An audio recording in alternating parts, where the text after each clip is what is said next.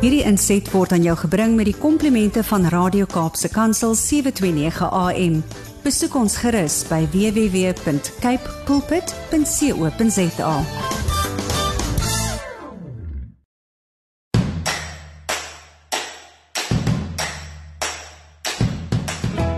Jy is ingeskakel by Radio Kaapse Kansel. Dit is net na 7 op hierdie Saterdagoggend die 18de Junie 2022. Nou ja, dit beteken dat vir die volgende uur is jy my gas en ek Willem van Jaarsveld is jou gasheer. Vir die volgende bietjie minder as 58 minute gaan ek vir jou gesels oor landbou sake. Soos elke ander Saterdag kyk ons 'n bietjie na wat op die landbou front aangaan, landbou landskap soos ons hom noem en ver oggend weer 'n uh, 'n bietjie dieper gesprek oor 'n ding wat baie relevant is met die 16de Junie wat in hierdie week was wat eintlik dan nou 'n uh, jeugdag geword het. Uh en ons gas vandag in die program is Dr Theo de Jager en ons gesels 'n bietjie met hom oor die betekenis van 16 Junie, maar ook dis so 'n bietjie anderster as wat jy dalk gaan dink, maar ons gaan ook gesels oor wat beteken jeugdag vir landboujeug in Suid-Afrika. Ons program soos gewoonlik om 10 oor 7 kom saad vir die saaier aan die beurt en vanoggend is die tema my sterkte en my skuld en ons teksverse Psalm 28 verse 6 en 7 in Kapstok, Huis en Hart en stories van hoop gesels ons die hele tyd met Dr Theo die Jager en in die eerste gedeelte in Kapstok gaan ons met hom gesels oor die uh tyd wat hy by die Wêreldlandbou Organisasie die president was. Hy is so pas uh die afgelope week vervang met 'n nuwe president nadat hy nie meer beskikbaar was vir daardie pos nie en ons gesels in huis en hart dan met hom so 'n bietjie oor die 16de Junie 1900 1900 dit was die dag toe Lord Roberts die verskroeide aarde beleid aangekondig het. Ons gesels na 'n bietjie met hom daaroor oor die verloop daarvan die invloed daarvan op landbou later in Suid-Afrika ensovoorts. Tweede helfte gesels ons uh of in die laaste gedeelte van ons program gesels hy oor dinge wat hy sien ons behoort hoop te gee Nou as jy vanoggend hoor dat my stem so 'n bietjie anderster klink as altyd, ja, ek het in die Vrystaat in die ysige -5 van Bloemfontein uh my Moses steeg gekom en my stem is nie heeltemal wat hy moet wees nie. Uh die uh winter byt. Ek sê baie dankie aan uh, Capeports varsprodukte mark wat uh, weer eens vandag hierdie program vir ons moontlik maak en ek wil graag later in die program weer vir jou die nommers gee waar jy met ons kan gesels bly ingeskakel. Soos wat jy teen hierdie tyd sekerlik weet, is die landboulandskap nie 'n uh, plek vir sissies nie.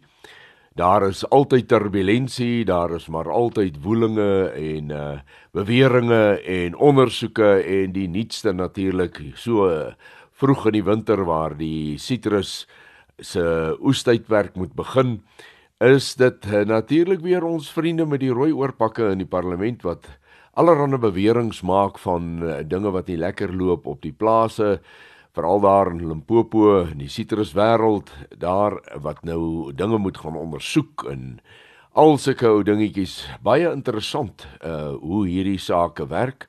So 'n seisonale oplewing van belangstelling in landbou arbeidsake Maar nou ja, dit is nou maar net een van daai dinge, dis deel van die landboulandskap en ons sal kyk en as dit nodig is daaroor bewe uh, berig in die toekoms. Hierna saad vir die saaier. Dit het nou tyd geword vir saad vir die saaier en ons tema vir oggend my sterkte en my skuld. Die skrifgedeelte Psalm 28 verse 6 en 7. Geloof sy die Here, want hy het die stem van my smekinge gehoor. Die Here is my sterkte en my skild. Op Hom het my hart vertrou en ek is gehelp. Daarom jubel my hart en sal ek Hom loof met my gesang. As ons kyk na die geskiedenis, as ons luister na vanmôre die gesprekke wat hierna gaan volg, dan is dit nogal vir ons in Suid-Afrika 'n psalm wat baie waarde het. Daar het oor die jare baie tye gekom wat ons werklik waar net ons smekinge, ons gebede en ons lofsange gehad het om ons ek wil amper sê behoue te laat bly. En dit was nie uit ons eie krag en ons eie wonderlikheid nie, maar omdat ons geweet het waar daar daardie krag, daardie ehm uh, uitkoms, die redding, die hulp vandaan sal wees en deur die tye, deur baie geslagte heen, is dit so oorgedra en is dit so gedoen. Al is daar nou mense wat reken dat dit oudmodies en uitgedien is, wil ek vanmôre sê dat dit wat die psalmis in Psalm 28 geskryf het baie baie lank terug deur al die eeue vir alle mense nog steeds die waarheid is en nog steeds vandag die waarheid is vir alle mense. Of die mense dit wil aanvaar en daarvolgens wil leef is 'n ander saak. Maar vir jou en my wat glo dat Jesus ons enigste redder is en God die Vader die enigste bron van wysheid, krag en oorwinning is Daar vir ons is daar net een ding en ons sal aanhou om te doen dit wat ons in Psalm 28 lees want ons sterkte en ons beskermende skild moet altyd Jesus Christus die drie enige God in ons lewe wees. Kom ons bid saam. Vader ons kom na U in die naam van Jesus ons verlosser ons saligmaker die een wat vir ons die verlossing gebring het, maar ook wie se naam vir ons se skuld in 'n panser is waarin ons elke dag kan skuil.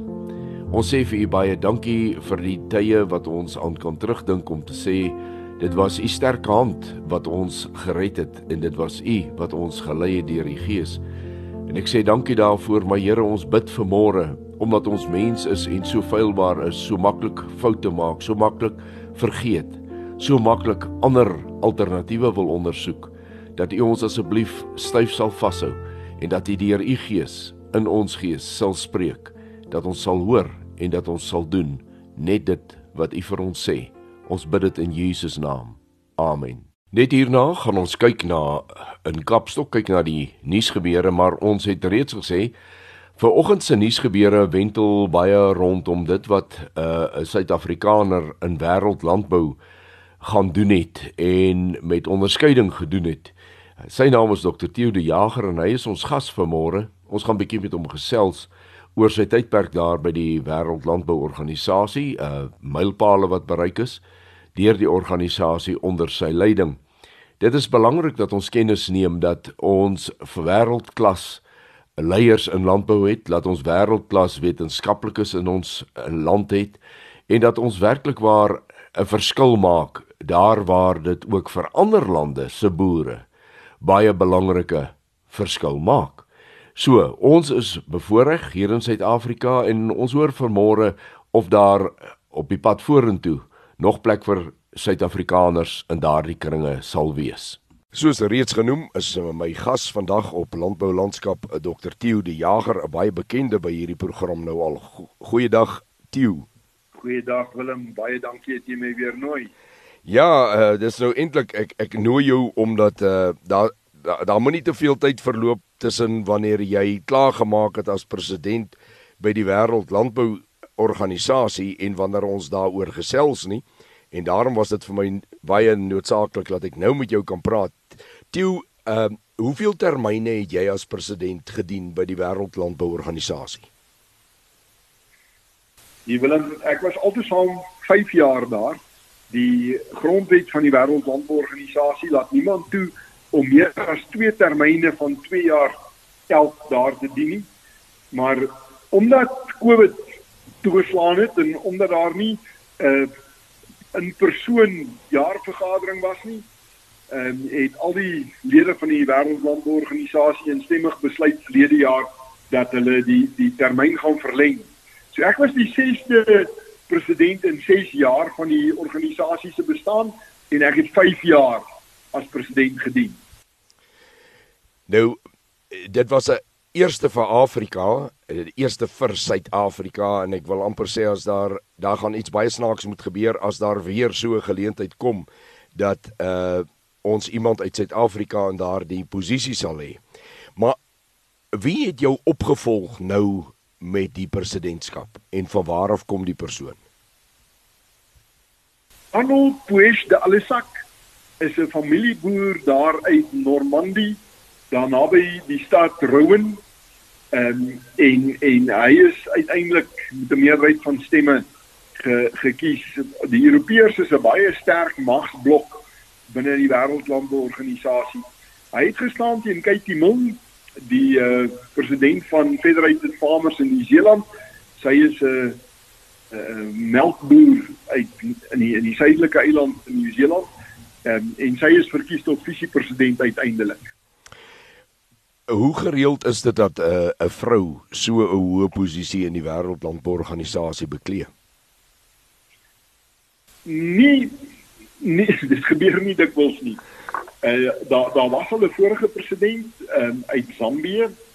Uh Evelyn Guleka, sy was 'n veearts in die die ehm um, hoenderbedryf. Ehm um, maar maar sy is oorlede baie kort nadat sy verkies is. En uh dit was ook 'n Nieu-Seelander wat daar opgevolg het. Maar ek moet nog vir jou sê Willem, weet ehm um, daar's op die oomblik 27 presidente van nasionale landbouorganisasies in die wêreld wat vrouens is. En van die heel sterkstes is vrouens. Ek dink aan Menet Batters in die Verenigde Koninkryk. Um um, Fiona Simmons in Australië. Uh Lunay Anderson in Denemarke. En Christian Lambert in Frankryk. Ons ons sit ook met sommige kontinentale strukture. Kupa Kujeka in Europa, so Christian Lambert en natuurlik Elizabeth Msimdala hier in Afrika, die president van die Pan African Farmers Organisation. So wanneer dit kom by vroue in landbou, het ons regtig merkwaardige leierskap gesien na vore tree in van die wêreld se moeilikste lande om landboubelange te bestuur. Ehm um, ek het, ek het verlede week daar by die, die kongres van die Wêreldlandbouorganisasie gesê wanneer dit kom by vroue in landbou is dit nie net praat nie. Daar's 'n groot klomp aksie in terme van leierskap. Sjoe. Nou as ons kyk na ons eie toneel hier in uh, die Suid-Afrikaanse landboulandskap, dan lyk dit nou nie heeltemal so rooskleurig nie. Ehm um, en en ek dink ons sal so in die loop van die program uh, kan ons 'n bietjie kyk na wat kan dalk gedoen word daaraan. Uh, mens wonder altyd as dit nog nie so is nie, wanneer gaan dit verander en watter van die jong mense wat ons vandag sien gaan op 'n stadium sterk begin deurkom. Martieu, ek wil ek wil gou met jou net om hierdie stukkie af te sluit. As jy vinnig vir my moet sê wat was die hoogtepunte? Noem hulle net vir my. Ons kan later vandag of later in die program gaan ons weer daaroor praat. Maar die hoogtepunte van jou termyn as president. Watter gebeurtenisse staan vir jou uit? Wat vir my wat ek die meeste geniet het was die jong mense in die wêreldlandbouorganisasie ons gimnasium waar hulle die hmm. die briljantste jong boere in die wêreld probeer bymekaar kry oor 'n tydperk van 2 en 'n half jaar en kry so 8 keer. Dit was my 'n groot vreugde om met hulle te werk. Maar dan die ooreenkomste wat ons gesluit het met die Food and Agriculture Organization van die VN, met die International Fund for Agricultural Development, met die World Food Programme, met die Commission for Food Security, met UPOF wat werk met uh, plantteelersregte, met die Wêreld Dieregesondheidsorganisasie in Parys. Hierdie ooreenkomste tussen die die landboustem in die wêreld en die landboubeleidsmakers in die wêreld, dink ek is splinter nie daar was nog nooit voorheen hierdie soort van samewerking nie. En dit gaan nie net oor die feit dat hy wat sy ooreenkoms onderteken het nie, dit gaan ook oor die inhoud van daardie ooreenkoms. En in die oor die die die ooreenkomste waaronder my handtekening is is is is almal min of meer dieselfde karakter en dit dit sê basies niks oor die boere sonder die boere se stem self nie. Ehm ek ek ek dink dat die die wêreldstem vir landbou was nog nooit voorheen so kragtig nie nog nooit voorheen so wyd nie. Daar was nog nooit soveel landbouunies in die wêreld onder een sambreel soos wat dit nou is nie. En ook finansiëel was die Wêreldlandbouorganisasie nog nooit in so 'n goeie posisie soos wat hy nou is nie. Ons kan regtig sonder om 'n oomblik te aarzel vandag sê dat die Wêreldlandbouorganisasie is die grootste, die kragtigste, onafhanklike stem vir familieboere in die wêreld. Sjoe. Ja, dis baie mooi. Tieu, ons gaan net 'n breekie vat en dan gaan ons net hierna ons gesprek voortsit.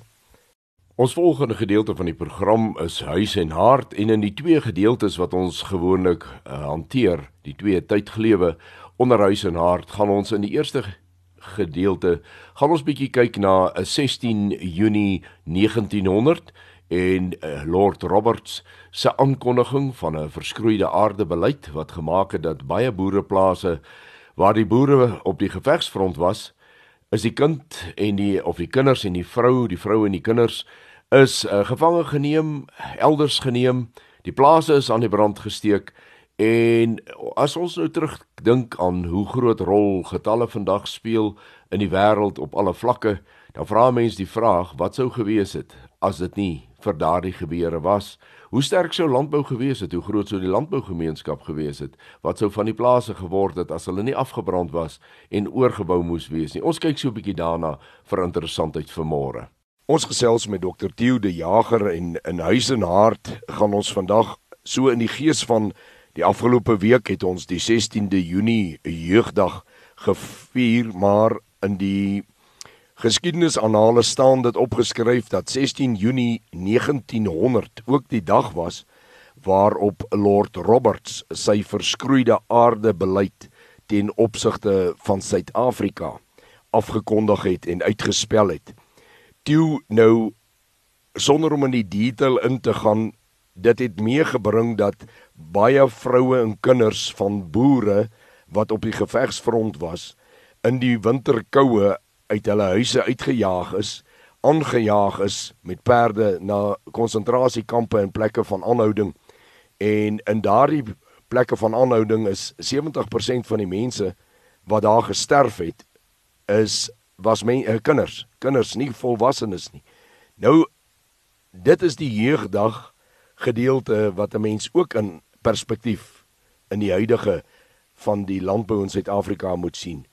Wat is jou gedagtes rondom hierdie ding se ingryping of die impak wat hy gehad het op die toekoms van landbou tot vandag?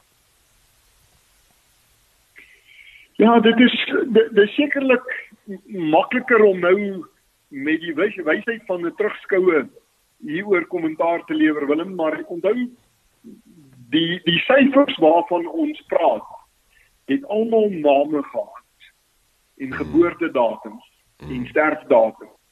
Dis nie net 'n klomp kinders gewees nie. Dit was iemand se kinders. Dis nie net 'n klomp ma's gewees nie. Dit was iemand se vrou, iemand se ma. En ons het baie meer verloor as net daardie syfers. Ons het 'n hele skiet ons het 'n hele geslag boere verloor. Mense wat nie meer daar was om die plaas oor te neem nie. Ja. Maar verder as dit Ons het 'n enorme klomp welvaart verloor. Die meeste plase in die twee republieke, die Vrystaatse Republiek en die Republiek van Transvaal, is afgebrand. Die huise is ook afgebrand, die meubels is ook afgebrand en dis hoekom ons so 'n skraal erfenis van antieke ware het. Dit was oor daardie beleid. Ons antieke meubels dateer alles terug tot na die oorlog. Dis vervangingsmeubels gewees wat ja. meestal ingevoer was uit die VSA, nê. Nee. Dis kom maar so baie Orican pine meubels is um, in in in ons erfenis. Maar maar dit gaan oor daai welvaart wat verdwyn het. Die kapitaal was nie meer daar nie. Dit was nie moontlik om van voor af te begin nie, want daar was nie geld voor nie. Maar dit gaan ook oor die infrastruktuur, die store wat gebrand het. Ja. Die boere kon nie terug na vee toe nie. Daar was nie meer implemente en goed gewees nie. En dan natuurlik baie minder boere het die kapasiteit gehad om aan te gaan en moes na die myne toe gaan. So ons is 'n hele generasie teruggesit en dan daai generasie vermenigvuldig tot in die 5de generasie waar ons vandag sit. En toe uh as 'n mens kyk mens wonder nou want daar is geen empiriese uh formules wat ek kon kry of uh, data wat ek kon bestudeer om te sê iemand het dit al ooit gekwantifiseer nie en ek sê nie daar bestaan nie so iets nie. Ek het dit net nie onder oë gehad nie. As ons kyk in familieboerderye hoe dat die ek wil amper sê hoe familieboerdery blom op die rug van wat ons sê ou geld ou kapitaal dan is dit die afbrand van infrastruktuur en uh, diere wat tot nut gemaak is wat eintlik aan die hart kom vat van waar skuldlas vroeg in die boerdery omgewing opgebou was en is dit deur middel van werk op myne probeer verminder met na die nadele op die sosio-ekonomiese of die maatskaplike gebiede by die huise op die plase. Dit moet ons seker ook in berekening bring. Jy weet dit is dis nie maklik om die omvang van armoede wat dit veroorsaak het in vandag se terme uit te druk nie. Maar die ouer garde in in in ons gemeenskap wat nog die geleentheid gehad het om met hulle oupas en hulle oumas te praat. Onthou oupas en oumas van die ouer garde is meestal gebore na die die die die Anglo-Boereoorlog. Hmm. Maar die stories wat hulle vertel is die stories wat aan hulle vertel is. En dis baie maklik om dit vandag sommer eendag te vee as ou mens stories. Ja. Maar op die keper beskou is dit waar landbou vandag is in Suid-Afrika. As een van die mees kompeterende sektore op die wêreldfront waar ons op winkelrakke meeding met die Europeërs, die Argentynë, die Australiërs, die Meksikane, is dit niks minder as 'n wonderwerk wat gebeur het tussen die Anglo-Boereoorlog en vandag se boerdery gegeewe dat ons teruggesit is na 'n nulpunt toe 122 jaar gelede. En uh, dit is die die gedagte wat wat in my kop draai nogal deur al die jare vir meer as 'n eeu. Die groot verskil wat dit gemaak het uh of wat die groot verskil gemaak het met die boere in Suid-Afrika Ons het 'n baie diep liggende uh 'n godsverbondenheid. Ons het 'n grondverbondenheid, ja, ons het 'n volksverbondenheid dalk, maar ons het 'n godsverbondenheid waaruit ons baie krag en inspirasie, motivering put. En dit wil vir my lyk asof dit die een groot rede is waarom die Suid-Afrikaanse landboulandskap nog lyk soos wat hy vandag lyk. Of is ek heeltemal verkeerd? absoluut Willem. Jy weet genade en bo op daai genade die geloof wat kan lei tot vasbyt. Ja. Want as jy kyk wat is die druwe waardeur kwaliteit af waar hulle weer van nul moes oorbegin. En baie dikwels met gesinne wat nie volledig is nie. Hulle hulle hulle moes die trauma van verlies verwerk en in die proses moes hulle begin boer. Ek ek ek dink onwillekeurig aan die slagspreuk van die ou reddingsdaadbond wat gesê het laat ons onsself aan ons skoenveters uit die modder uit optrek, nê? Nee. Ja. Daarna die georganiseerde poging om dit te doen deur byvoorbeeld die reddingsdaadbond, die help mekaar beweging, die die die die verskeie ekonomiese, sosiale en kultuurorganisasies wat juis georganiseer is om te kyk of boere weer kan help. Deur die tydperk van armoede en groot depressie, dit was eintlik maar hier na die Tweede Wêreldoorlog dat die ekonomie van die land weer sy kop dermate opgetel het dat daar geleenthede was vir boere om welvarend te raak, om weer voort te kom, om weer iets op te bou wat aangegee kon word. En dan gelei het tot waar ons uiteindelik die verskynsel van megaboere gekry het uit sekere families uit. Deel ons gaan hier 'n breek vat en dan gaan ons in die eh, volgende gedeelte weer so 'n bietjie kyk na die huidige rol van Suid-Afrika in wêreldopset van landbou en dan ook die toekoms 'n bietjie begin uh, bekyk. Ons is nou weer terug bly ingeskakel. Jy luister na 'n landbou landskap en uh, my gespreksgenoot vandag Dr Theo de Jager. Nou toe ons gesels lekker oor die verlede, ons gesels oor wat kon gewees het as ons nie 'n uh, geslag verloor het in die proses van die verskroeide aardebeleid en dis meer nie. Maar ek wil vir jou so 'n bietjie terugvat na dit waarmee ons begin het en dit is die hele landboulandskap wêreldwyd is geglobaliseer of ons nou daarvan hou of nie.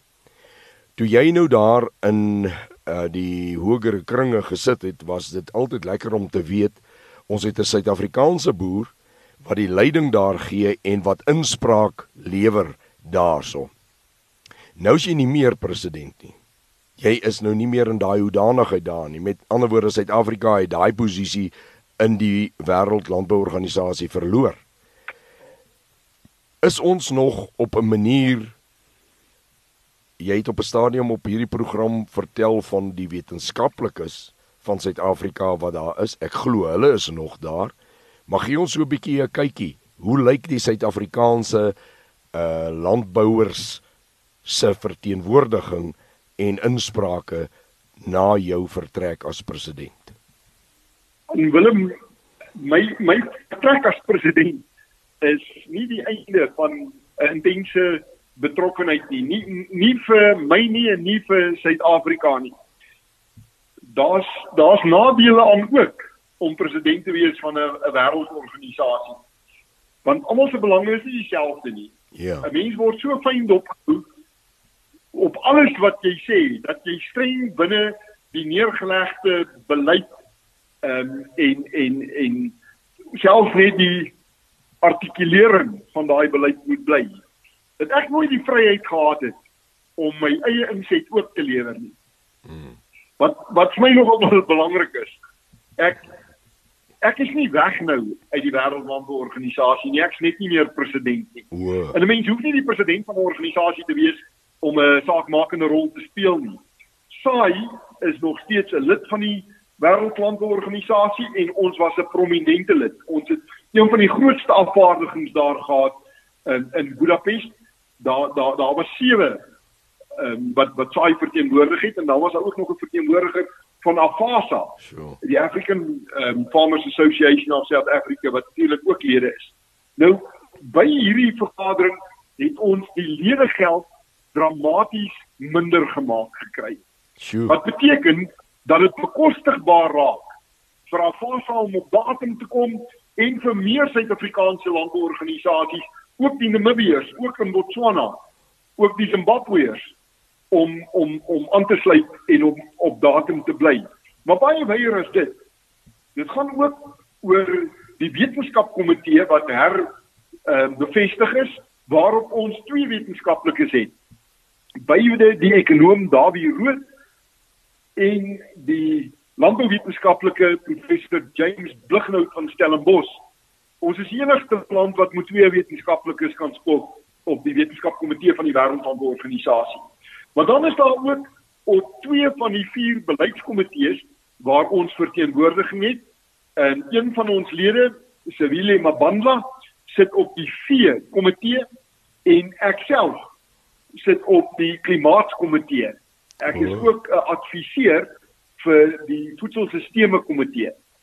Maar dan is daar ook gevra dat ek as ambassadeur sal optree by vier ehm um, van die van die VN se agentskappe en se projekte onder andere die Food and Land Use Coalition wat een van die meer invloedryke projekte is tussen die Verenigde Nasies, die Wêreldekonomiese Forum um, en en uh, die Europese Unie.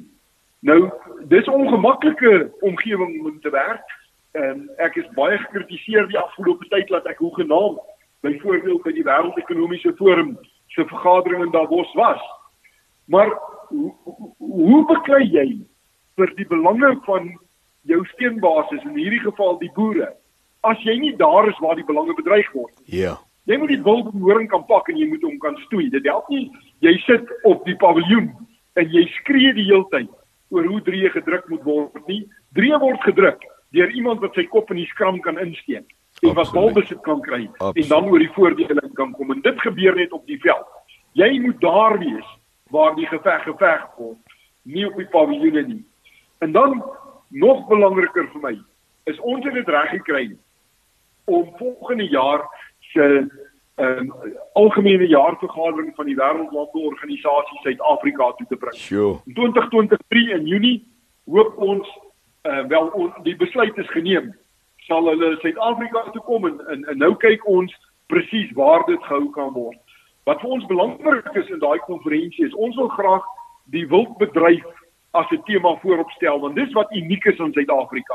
Ons het ook WRSA, Wildlife Ranching South Africa, se president Gerard Heineke en hulle hoofbestuurder Richard York in Budapest gehad en buite dat hulle 'n wesenlike bydrae tot die debatte gelewer het veral oor biodiversiteit en natuurboerdery het hulle ook besluit om as organisasie aan te sluit by die Wêreldlandbouorganisasie in eie reg nasaai sonder stemreg want hulle sal 'n geaffilieerde lid wees maar dit maak net die gewig van Suid-Afrika soveel meer binne in die strukture van die Wêreldlandbouorganisasie.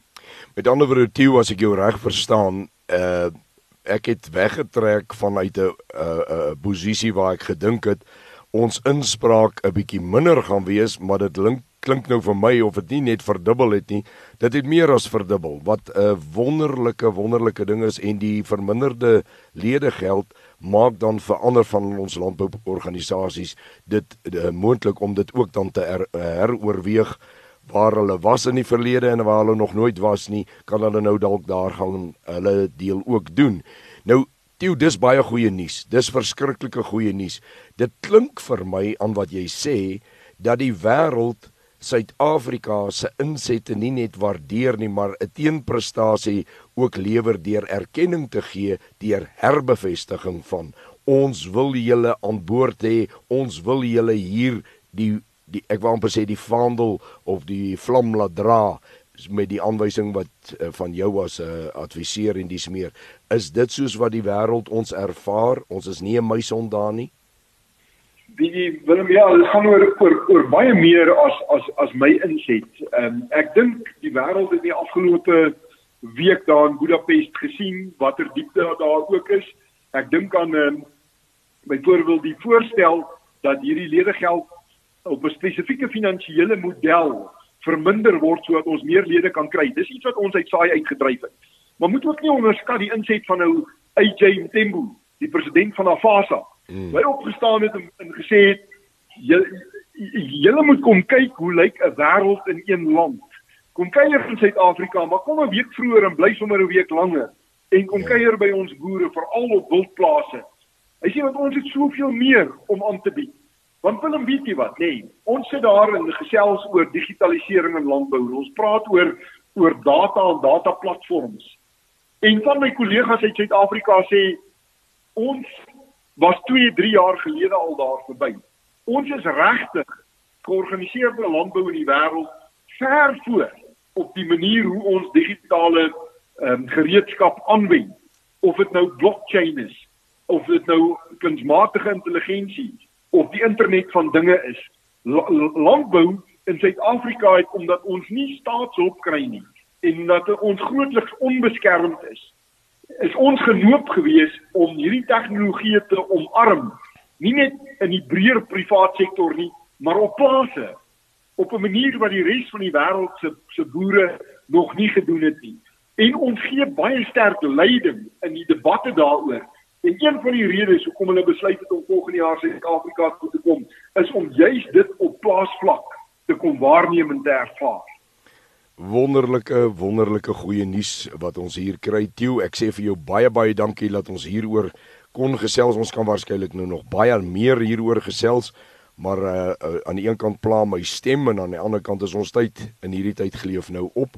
Bly ingeskakel. Ek praat net hierna verder met Dr. Tieu de Jager. Tieu, dit is 'n tradisie dat ons hierdie program altyd op 'n positiewe noot en 'n bietjie bemoediging afsluit. Ons het nou begin deur te sê daar is 'n generasie verlore in ons landbou. Daar's baie kapitaal, baie infrastruktuur, daai tipe van goed wat verlore gegaan het op 'n stadium. En jy het daarna verwys dat daar 'n skop opgetel en ons het die landbou gevat na waar daar 'n klomp megaboere vanuit hierdie sektor ontstaan het. As jy moet vir ons in 'n kort in 'n klein neutedop moet sê wat gee vir jou die opgewondenheid gekyk na die wêreld opset en die rol wat ons nou speel daar en hier in Suid-Afrika wat is die goed wat jou die meeste opgewonde maak en wat jy dink Suid-Afrika se landbou het die vermoë om eintlik te gaan weet jy Willem daar's daar's 'n hele paar goed wat ek sou kon opnoem waarvan die nie die minste is nie die kompeterendheid van Suid-Afrikaanse landbou. Ek het hierdie rare geleentheid gehad nou vir 5 jaar om op al die kontinente by boere op hulle plase te kom. En as ek nou vir jou sê ons het regtig van die beste boere in die wêreld, dan sê ek dit nie ligtelik nie. Dis omdat hulle in terme van prys, in terme van kwaliteit, in terme van doeltreffendheid ehm um, kan meeding met die heel beste ander boere in die wêreld op op winkelrakke. Maar dit dit is wat my op meeste opgewonde maak. Wat my meeste opgewonde maak, gaan nie oor hoe hoeveel boere welvarend en selfs tot op 'n mega vlak groot geword het nie. Dit ook. Wat my die heel op meeste opgewonde maak, is 'n nuwe geslag jong boere. 'n Klomp mense wat nog nie 35 jaar oud is nie en gekies het om terug te gaan plase toe. Ja. Wat 'n totale ander wêreldbeskouing het as ek en jy en ons geslag van boere. Wat anders dink oor goed. Wat die uitdagings op 'n ander manier aanpak. Wat fyn vingers het wat klein knoppies verstaan op selfone en tablette. En wat baie planne het. As jy dink ons geslag het groot geword om te slag breek 'n boer plan jy moet hierdie nuwe geslag jong mense ervaar absoluut. Ek het hoop vir môre omdat ek die voorreg het om elke dag te werk met hierdie nuwe geslag, hierdie jong boere. Nie net die wat terug is op die plase nie. Ons ook hier by Saimos Tuks Landbou as 'n uh, uh, afdeling. Ag man, wat 'n pragtige klomp jong mense wat een doel voor oë het om nog beter te doen. Om hulle hulle spoor nog dieper te trap op hulle weivelde en op hulle lande en wat die wêreld sien as 'n markplek waar hulle kan presteer. Dit, dit gee vir my sterre in die Ja, toe 'n ruggraat is 'n baie belangrike ding. Geloof het ons klaar gesê is 'n baie belangrike komponent van sukses.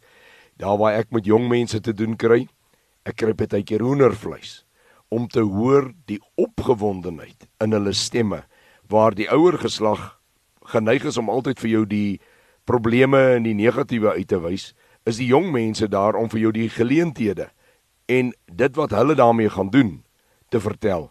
Dit is 'n groot lekkerte, baie groot. Toe ek wil net gou by jou hoor as jy so terugkyk en vorentoe kyk gelyktydig. Wat is jou raad aan boere in Suid-Afrika? Ja, dis nie net dis dis nie net in die algemeen aan boere nie, dis baie spesifiek aan ons jong boere. Hoor nou mooi. As jou drome jou nie bang maak nie, dan sal hulle nie groot genoeg nie. Dan moet jy oordroom. Sjoe. Moenie dat jou drome jou potensiaal beperk nie. Want jy kan nooit verder gaan as wat jy gedroom het nie. Durf daarom om groot te droom. Jo. Ja, Tieu en ek wil my verstout om te sê vir die die wat nou nie meer so in die jeug is nie. Kan ons daai woorde ook mos maar vat. Want ons dink mos daar's 'n ouderdomsbeperking op droom.